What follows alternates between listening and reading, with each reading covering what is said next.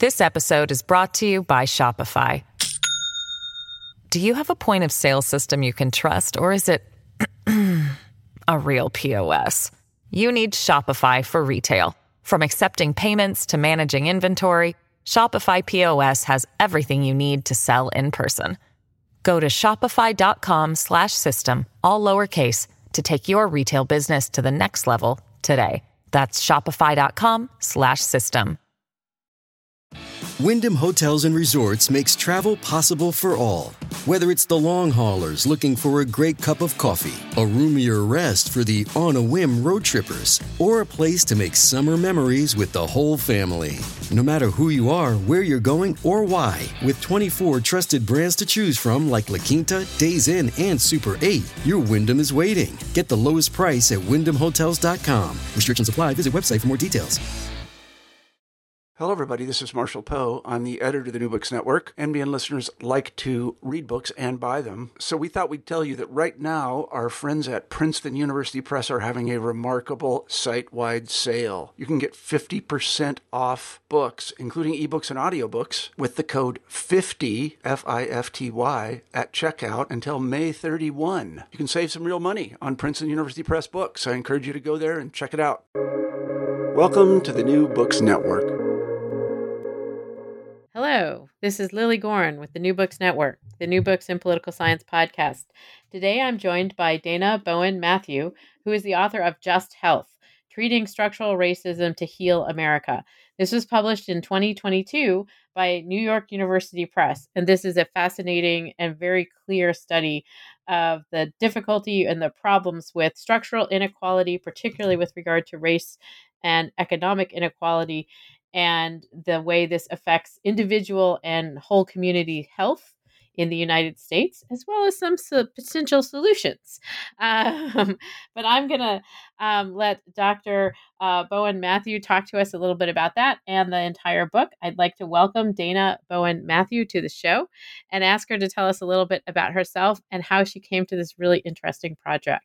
Hello, Dayna. Hi, Lily. Thank you so much for calling me Dayna. I appreciate it. Um, I came to the book project uh, as a culmination of my life and work together. Um, one of the things that happens as you've been in the law academy for a long period of time um, is that your multiple selves come together. That self that's the student, the social scientist, that self that's the legal advocate, and that self that's the human person. They all start converging. It's one of the joys of growing older and this book is a reflection of that. I have been studying the data uh, and the laws that have to do with inequality in the United States of America for over three decades. Um, but I've lived as me for my entire life, and I wanted to bring those two pieces together. I wanted to bring them together in a way that's accessible so that the conversation about inequality has a face on it, and I decided the face should be my own family. Yeah, and and that was so moving and and and makes so much sense as you enter the book you put this very clear face on the racial and economic inequalities that affect so many Americans and how that has an immediate impact on so much inequality that spans generations and centuries. Um, can you talk perhaps a little bit about your dad? Oh, I'd love to. He um, died at age 49, which is way too early. Um, and if he were unique, I think I'd have a memoir, but I wouldn't have a story that is the American story about structural racism. Because his early death is so tragically common, I feel as though I have a structural story to tell through his story. So the lens is through the fact that when I grew up in the South Bronx, my father and my mother worked themselves literally to early deaths to make sure that I would not end up in the South Bronx. And America demands your life if you are a resident of the South Bronx. You can get out, but you really, really have to die trying. And that's the story I wanted to tell about my parents. So, why do I say that? Because all of us that grow up in those segregated neighborhoods have the same system of lack and inequality. We have the same system of inferior schooling, which was my father's number one priority to get me and my brother to go to a school other than the school that we would have had to go to if we were assigned to our public schools in the South Bronx. So that's one thing systemic educational inequality. We can fix that though, Lily. The second thing is in order to do it, he had to work four jobs. My mother had to work two jobs. Systemic underemployment meant that every morning he would get up and get dressed in a suit and march down to the subway, take it to the Bowery Savings Bank, and he was a real estate appraiser. He did that because the American dream was made accessible to him through a college education at City College of New York. I was in his graduation pictures, waving my CCNY flag. That is the American dream. But for a black man, you live that dream at under the minimum wage, I mean, excuse me, under a living wage. And so from nine to five, he worked in order to make half of a living wage. And then he'd come home and go to sleep, wake up again, and work the 8 p.m. or, excuse me, the midnight to 7 a.m. shift, driving the same subway train that he went to work on in the morning. So that was to make not quite half a living wage because that didn't make it up because on the weekends he also had to clean apartments and he had to be the super of apartments. Putting all of that together, he could pay the part of our tuition, my brother and I, that would get us away from the South Bronx and across town to the Riverdale Fieldston School so that I could be on your program today. So, systemic underemployment. In order to do that, he had to be systemically underpaid. He also had to be systemically exposed to increased levels of pollution, dirty water, dirty air, systemically exposed to inferior food options. If you see a picture of my dad and mom, and I start a lot of presentations, my dad's just a tad bit overweight. So I wrote the book to say don't think that that was his individual choice, his personal responsibility, his health behavior. That's not the only thing that led to that. It was part of the story, but not the big part. The big part was the structural inequality that disposed him to fast food and bodegas, that disposed him to lack of exercise because we didn't have recreational spaces. And so those systems and structures are embodied in my dad's life. And, and that's why I say, in many ways, that structural inequality was the biggest contributor to him dying at 49. And and so and as you note, this is not indigenous to one person. This is not it, it is not about an individual's particular choices uh, because other choices weren't available um, or attainable. Uh, and and so in in the book you expand on this in terms of um, various communities in the United States that have more or fewer um, exposure to essentially detrimental health situations. That's right. That's right. And I use a image that the Equal Justice Institute has really coined, and it, it has impressed on me uh, what different populations face in the United States. It's not just my father individually, it's not even just African American men or African American families. Um, but the image that the Equal Justice Institute uses is this if you're walking along the beach and you see a dead fish, you say something's wrong with that fish. If you're walking along the beach and you see a whole school of fish dead, you say something's wrong with the ocean. And in the United States, you see schools of the same fish dead on the shores. You see the LGBTQIA plus community. You see the African American, Latino American, Native American community. We saw it and we are still seeing it play out in the awful pandemic. We see that disproportionality. We see the ableism in the United States. So when the same schools of fish are lying dead on the shore, we have to ask ourselves, what's the systemic problem? What's the problem with the ocean that we need to fix, not just with the individual fish or group of fish?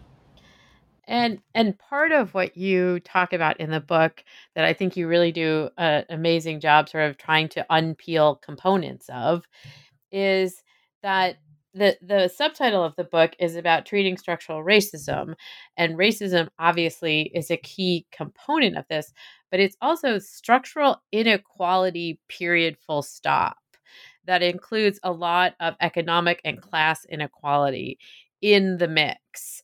Can you explain about these sort of onion peels if you will um, that are connected but also distinct well, in the introduction, you are um, you were kind to give me you you noted that I'm a lawyer, and so at the core of the onion, what I want to bring to the book is the role of of, of law.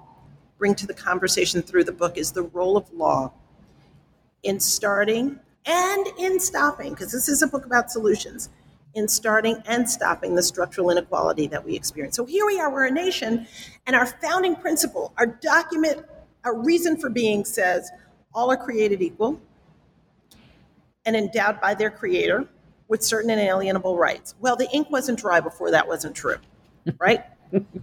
Women were not equal. Native Americans were savages. last people time I checked, people were enslaved. yeah, that's true. Right. exactly.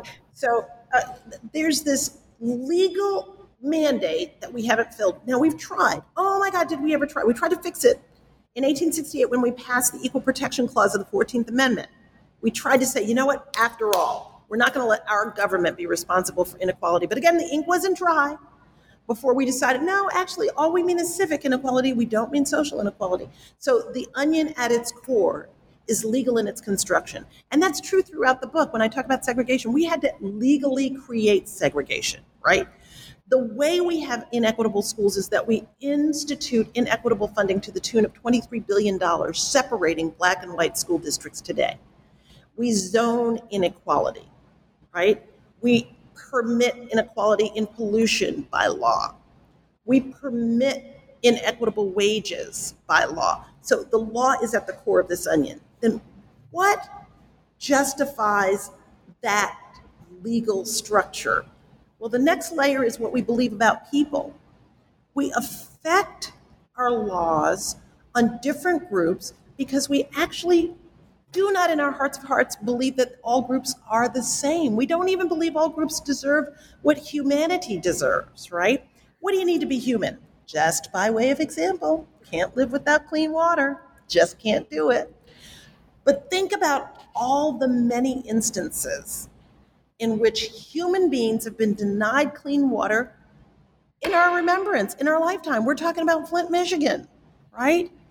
We're talking about water that you can smell, it's so putrid, that you can see is brown, that the car manufacturers on the Flint River decided they could not use to make cars with.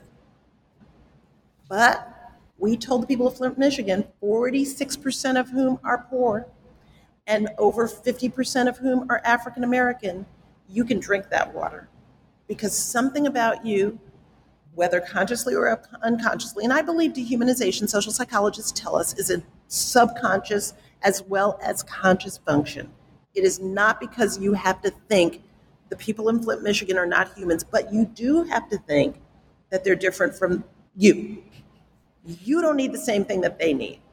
You may need clear drinking water and clear air to breathe, but they don't. And so that is the second layer of the onion. And then on top of that are all of what we call the social determinants of health. And the social determinants of health in public health parlance are where you live, where you eat, and you play. Everything that has to do with your economic and social setting, your housing, is it clean, decent, safe, and affordable? Your education, is it preparing you to function as a part of society equitably? The air you breathe, the water you drink, the food you eat, the recreational spaces that you occupy, even the voice that you have in the polity. Can you vote? The extent to which you are exposed to policing, the extent to which you are criminalized in a society, the extent to which your mental health is valued. All of these, where you live, where you or eat, you play, all the social determinants of health. And here's the thing, Lily every single one of them replicate the dead fish on the sea for the same populations over and over and over again. It's blacks, it's Native Americans, it's LGBTQ plus, it is the poor, it is the women of our society that end up in schools on the beach, and that's what I mean by structural. And and so the the the sort of umbrella of this inequality that many of us are consciously consciously aware of um, all the time that this is seems to also be an insurmountable problem um, that you know you you can't extend the life of african american men because of all of these components of you say of where you live eat and play and how you live life in those areas. Um, that the the person who is an immigrant who is working as a farmhand um, in California, who has a life that's much different than my life as an academic who sits inside under a roof, as a colleague of mine once said, um, and not working in a field. Um, and and so that these these components are also part of the quote American dream. Yeah, they're all part of the American dream and they're distributed inequitably. Um, so, can I define the term structural racism? Absolutely. To, to make the uh, to make the point um, a little bit more um, more vivid. In my view, inequality is structural when it replicates through every institution of society, as I was saying, through the social determinants of health. Inequality is racialized when it is the same racial groups that are having these two characteristics. One, they're being organized hierarchically as less valuable than others in society, inferior to those who are superior. So we allocate or ascribe a value to people based on the way that they look. That's the first characteristic of structural racism. The second essential characteristic of structural racism is that once we have that hierarchy, we then do a second thing. We distribute all the resources of society, all the power, all the opportunity according to that hierarchy based on how you look, right? So you get better housing as a general rule if you are in the higher, superior, more highly valued group along that spectrum, and you get worse housing as a general proposition if you're not. You get better schools if you're in the group that's highly valued, as a general proposition, you get inferior schools. Now, there are exceptions, right? And we call that exceptionalism. We had a black president. I went to Harvard. But by and large, the story is my father's story. By and large, the story is that we have not lived out the creed that we founded this nation on, that all are endowed with certain inalienable rights by their creator. We don't really think everybody is the same from a creation perspective, right? You don't want me to go down that road right now. But the point is that structural racism does those two things very efficiently. It hierarchically organizes people, and then it tells you you get resources, power, and opportunity based on that hierarchy. And this is when we talk about structural racism, it's also distinct from structural inequality. Yes. Because structural inequality doesn't necessarily work on the basis of racial determinants. That's correct. And structural inequality is the place that we start because we have a lot of data. Um, and that's that's a second goal of my book. I wanted to make the story of structural racism accessible to people, um, put a face on it. Uh, the second goal of the book is to really give an evidentiary base for the information about inequality. Um, and then the third was to really centralize law as a uh, creator of the problem and a solution uh, to the problem. So, going to that second goal, inequality in its generic form is really well supported by the social science evidence, right?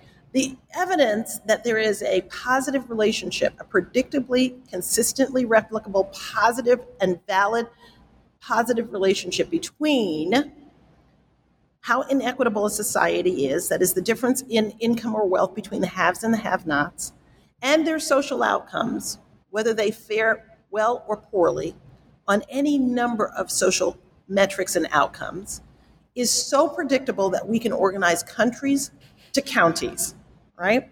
So, um, Wilkinson and Pickett is a study that I cite often um, because they took all of the OECD countries and they created an index, and the index was based on 10 metrics. That is, death rates due to four or five diseases, uh, educational attainment, 10 things that they created into one index, and that one index was plotted against the Gini index. That is the difference between the top quintile of earners and the bottom quintile of earners. Well, when you do that, you get a straight line you can array nations from Japan to the United States. Japan in the lower left hand corner. The less inequality that you have, that is the nation that has the smallest gap between the highest and lowest earners, the better social and health outcomes you have. That's Japan. And then guess who's up in the far right extreme corner? The greatest inequality, according to the Gini index that the World Bank calculates, between the top earners and the bottom earners is in the United States of America. And the greatest inequality produces the worst health and social outcomes. And the United States owns that space. Now, we can, like I said, we can replicate that inequality over and over and over again, despite what your race is, despite what your color is, despite what your immigration status is. We can do that over and over again. Elizabeth Bradley does it for states, uh, and many, many, many others do it. When that inequality is racialized, meaning you always see the same positive relationship by race and ethnicity constantly, we call that structural racism. Structural racism the emphasis is on structural because racism is such a misunderstood word. I don't want to presume, but if you'll let me, I would go to that next. What is racism? Yeah, in context to explain, you've sort of explained structural racism as a framework, a theoretical organizing principle, but to sort of point out to people who are listening and I know what structural racism is. What is it in in reality? Okay, it's that it's that it's that system that's predictable that organizes people by race and then tells people what their opportunity is going to look like. So much so that I can tell you based on how you look what your life chances are, what your health outcomes are. You know that saying, I think it's common to those of us who are in public health, but maybe not across other disciplines. I know more about you by your zip code than by your genetic code, right? And if that is true generally, it's even more true by race and ethnicity, right? I know more about how your health is going to come out once I know your race than I do need to know anything else about you. And it's not because your race is actually genetically different. And this is the thing that's very, very, very important to get across, Lily. A lot of people think, well, why isn't it true that race does predict, for example, your educational attainment? Isn't it true that race does predict where you're going to graduate in the class? It's not racism, it's just looking at the facts. No, my friend, that's not true. Because it's not your race that puts you in the place in the class or in the place on that test. It is the social environment, resources, and opportunities that you get because of your race that end you up at the bottom of the class, that end you up more likely to end up in jail, that end you up. So it's not race. There's nothing intrinsically biologically different about us because of our race. We've already settled that issue. Most of us. There are some of us that are still debating that, but most of us have settled that issue scientifically. Once we uh, mapped the human genome, we knew that 99% of my biological self is the exact same as your biological self, no matter what the skin color is. So we've settled that question. So the difference is social. The difference is what your exposure is. My dad's exposure to education, my dad's ability to earn income, my dad's ability to get an opportunity to live the American dream for his kids. That's the difference. And that's the social, structural element of structural racism. Just one more thing. One of the things you hear often from people is, um, I'm not racist. Um, I'm not the one that's responsible for enslavement, for Jim Crow laws. Why should I pay? It's not me. And what I want to say, emphasis on the word structural um, again, what I want to say about that is uh, we're not looking to place individual blame on anybody as responsible. That's not the transaction. Uh, the question is do we have a society that we have structured in a way, organized in a way that always lives up to our American dream of being equal? No. Most of the time lives up to our American goal of all men and women being created equal? No. The majority of the time, some of the time, in fact, most of the time, we don't live up to it. And that's not who we want to be. We can do better. This episode is brought to you by Shopify. Do you have a point of sale system you can trust, or is it a real POS? You need Shopify for retail. From accepting payments to managing inventory, Shopify POS has everything you need to sell in person. Go to shopify.com slash system, all lowercase to take your retail business to the next level today. That's shopify.com slash system.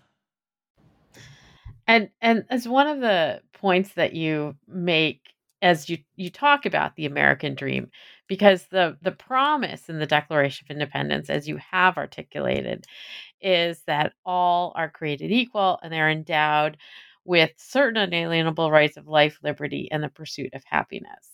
And we have this romantic mythological dream, right? That the the country is one of people who have made their way um, and pick themselves up by their bootstraps, of course, um, and have created.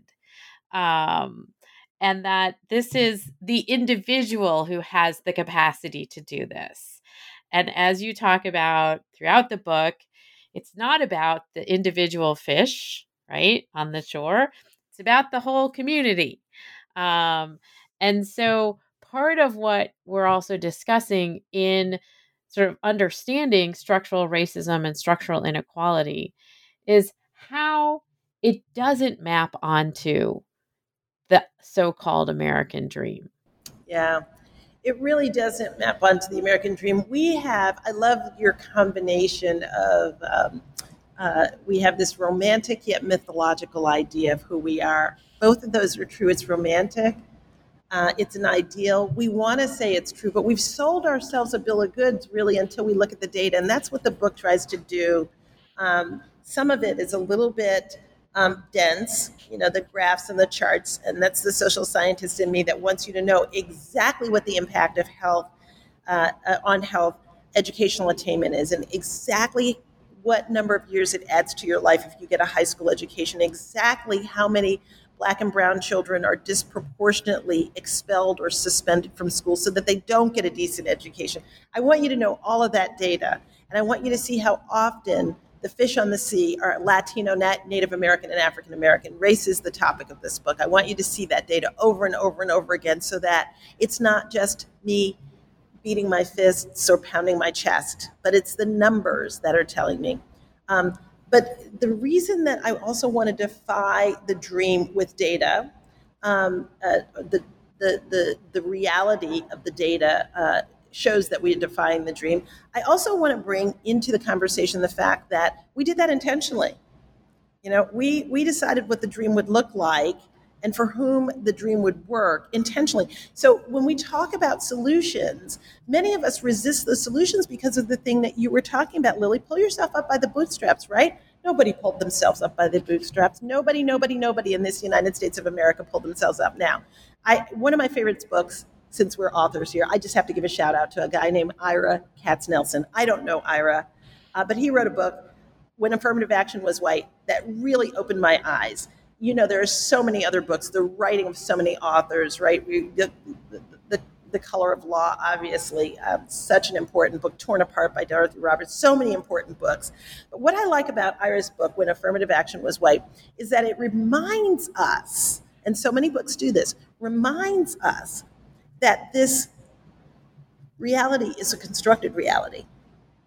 It's a reality that reflects a decision to articulate white supremacy in law. That's what we did. We just decided that that odious concept that white people were to get more of society's resources, options, opportunities, and power because they are superior in some way wasn't one we're going to articulate overtly anymore. We don't talk about it overtly anymore, right? Um, but what do you think replacement theory outrage is about? Right?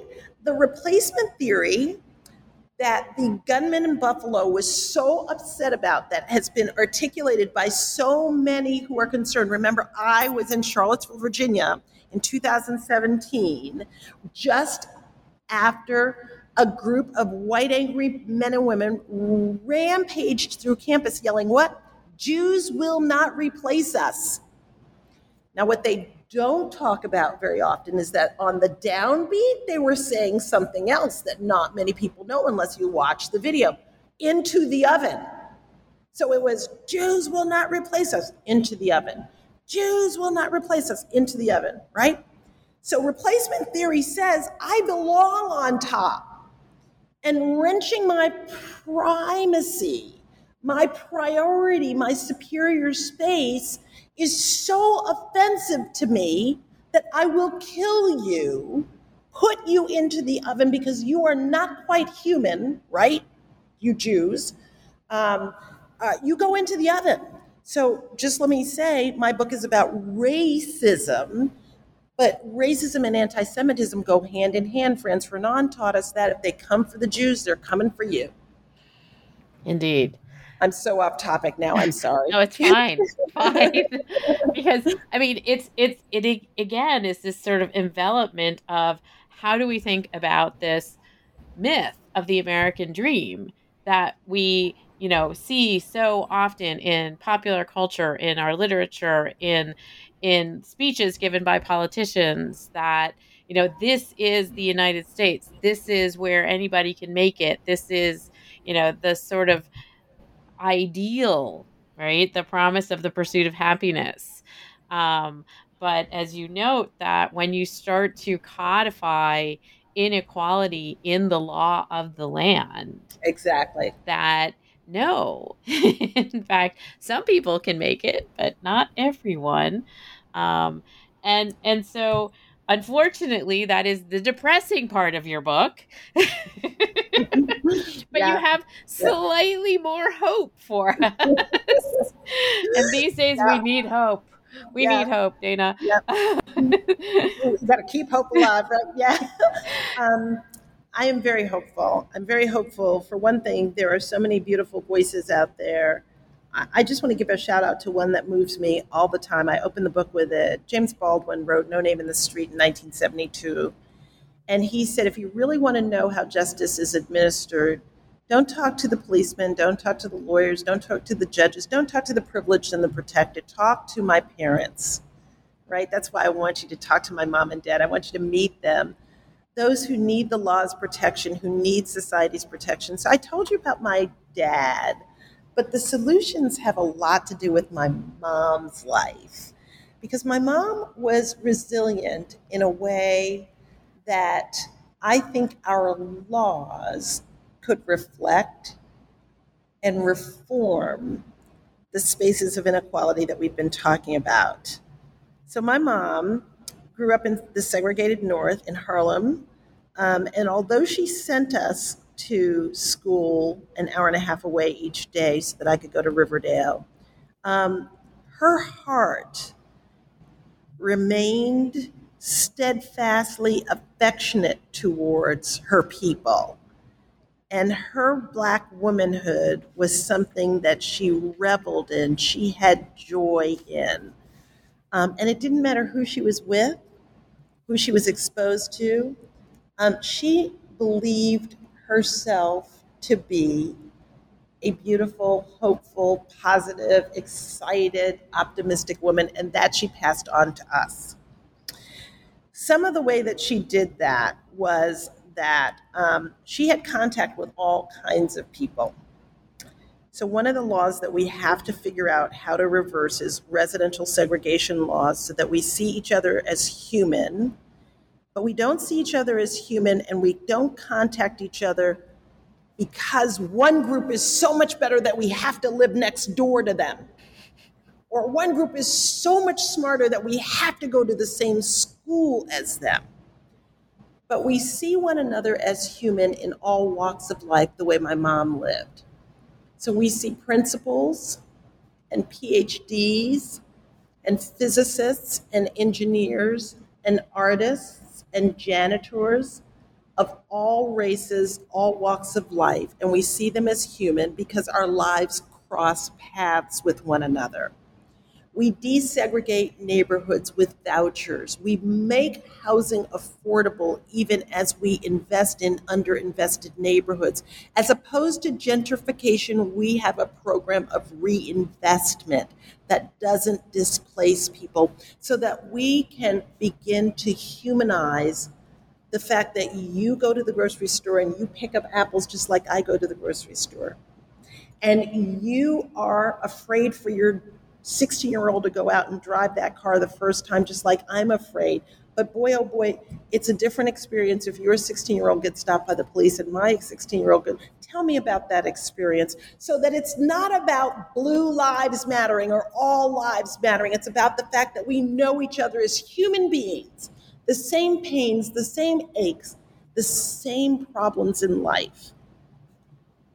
Residential segregation should be the first target. I think for our long term solutions, our shorter term solutions, we can't wait for the society that we built around segregation to desegregate before we pay a living wage, before we repair reparations, economic discrimination that has been done for centuries. We can't wait to make educational opportunity equal so that black and white children get disciplined for the same behavior and get treated with mental health and behavioral health and wellness treatment at the same rate. We can't wait for residential segregation to go away before we stop locating highways that white neighborhoods won't permit to be built in black and brown neighborhoods, before we stop locating toxic waste transfer stations in the South Bronx where I grew up, but not in Riverdale because those fumes, those toxins are okay for the black and brown people to breathe. So, yes, it's a large network of social determinants of health that are inequitably distributed. And some people might look at it and go, oh my God, that's such a big problem. Where do I start? I look at it and I say, start anywhere. You can start at your PTA. If you're a mom or a dad and you see that all the kids in the IB and the AP program in your school are white, you can say, you know what, the buck stops with me. I'm going to challenge that and ask what's wrong with the ocean that all the fish are white that are getting into this AP course, that are getting college preparatory courses. Or you can start if you're a CEO of a corporation and say, you know what? The differential between what I make and the guy on the lowest end of the rug, it's too much. I'm not going to make him work two jobs in order to make a living wage. I think he needs time with his family, just like I need time with my family. And I'm going to treat him like a human, just like I get treated like a human. I'm going to pay a living wage. You can start anywhere, and everybody has a responsibility to do something. And in terms of the outcome from some of these shifts, be they big or small, changing residential segregation laws or going to the PTA meeting and asking about how students are essentially tracked or funneled into um, advanced classes or AP classes or not. Um, these are again, as you say, start anywhere. Um, but how do we move it? I mean, this is seems to also be the debate right now with regard to gun violence. Yeah, yeah. Um, the way we move it, in my opinion, is that we start where the source of the problem was. We start by changing our laws. We start by changing our lawmakers. We pick lawmakers that believe in equality. We pick lawmakers that take seriously the responsibility that health is the canary in the gold mine. The only reason I pick health is because it can tell us how just or unjust our society is. So the name of the book is Just Health for a reason. I think just health is a society in which everyone has an equal opportunity to be healthy. And the laws make sure of that. Everybody has an equal opportunity to be healthy. That's all we're looking for is an equal opportunity to be healthy. And so we start with laws that have to do with funding schools. We start with laws that have to do with making it possible for students to get an education without going into debt that will last them the rest of their lives. We start with laws that make it possible to move, like I said, sources of pollution equitably around the country.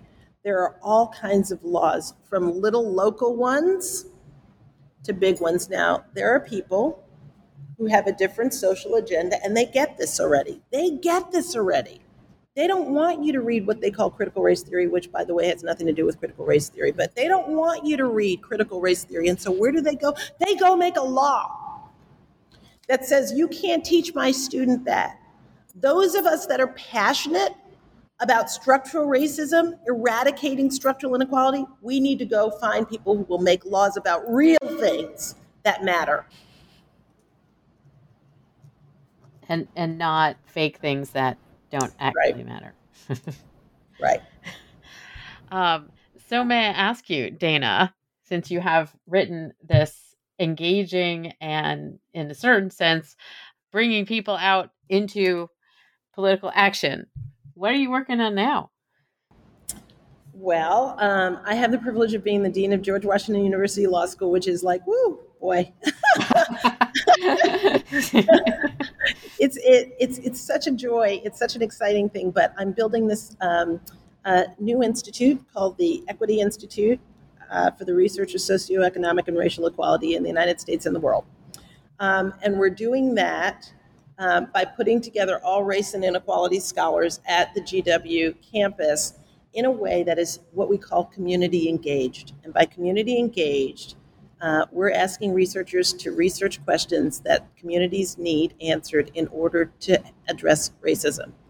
Uh, not the issues that are going to get you promoted or get your next book out or get you tenured, but what are the questions that communities need answered? And some of the things that communities need answered right now is how do we get our health outcomes equalized when they are obstructed by law?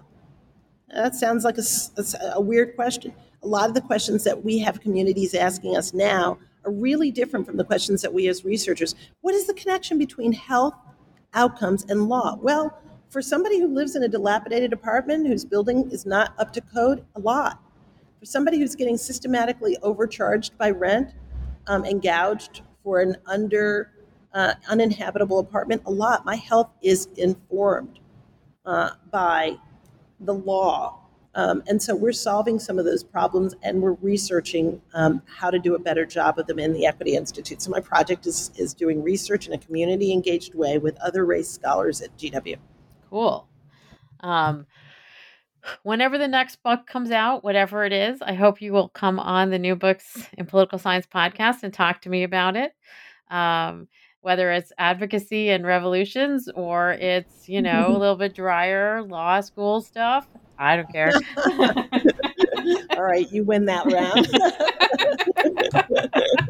I've read my share of law review articles. I know.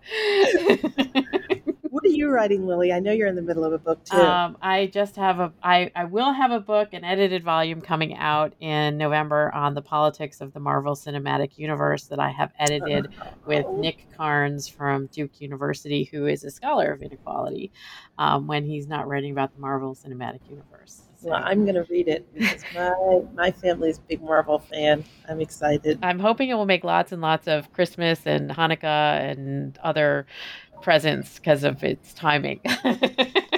Well, I congratulate you, and I'm so grateful for having the opportunity to talk to you. Thank you for having me. It was my pleasure to host you, Dayna Bowen Matthew, author of Just Health Treating Structural Racism to Heal America, published by New York University Press. I assume one can purchase it at New York University Press website. Yes, you can. You absolutely can. And wherever your local bookstores are, it's on the shelves there too. Great. Thank you so much for joining me today. It's been a pleasure. Thank you, Lily. It has been. Bye bye now.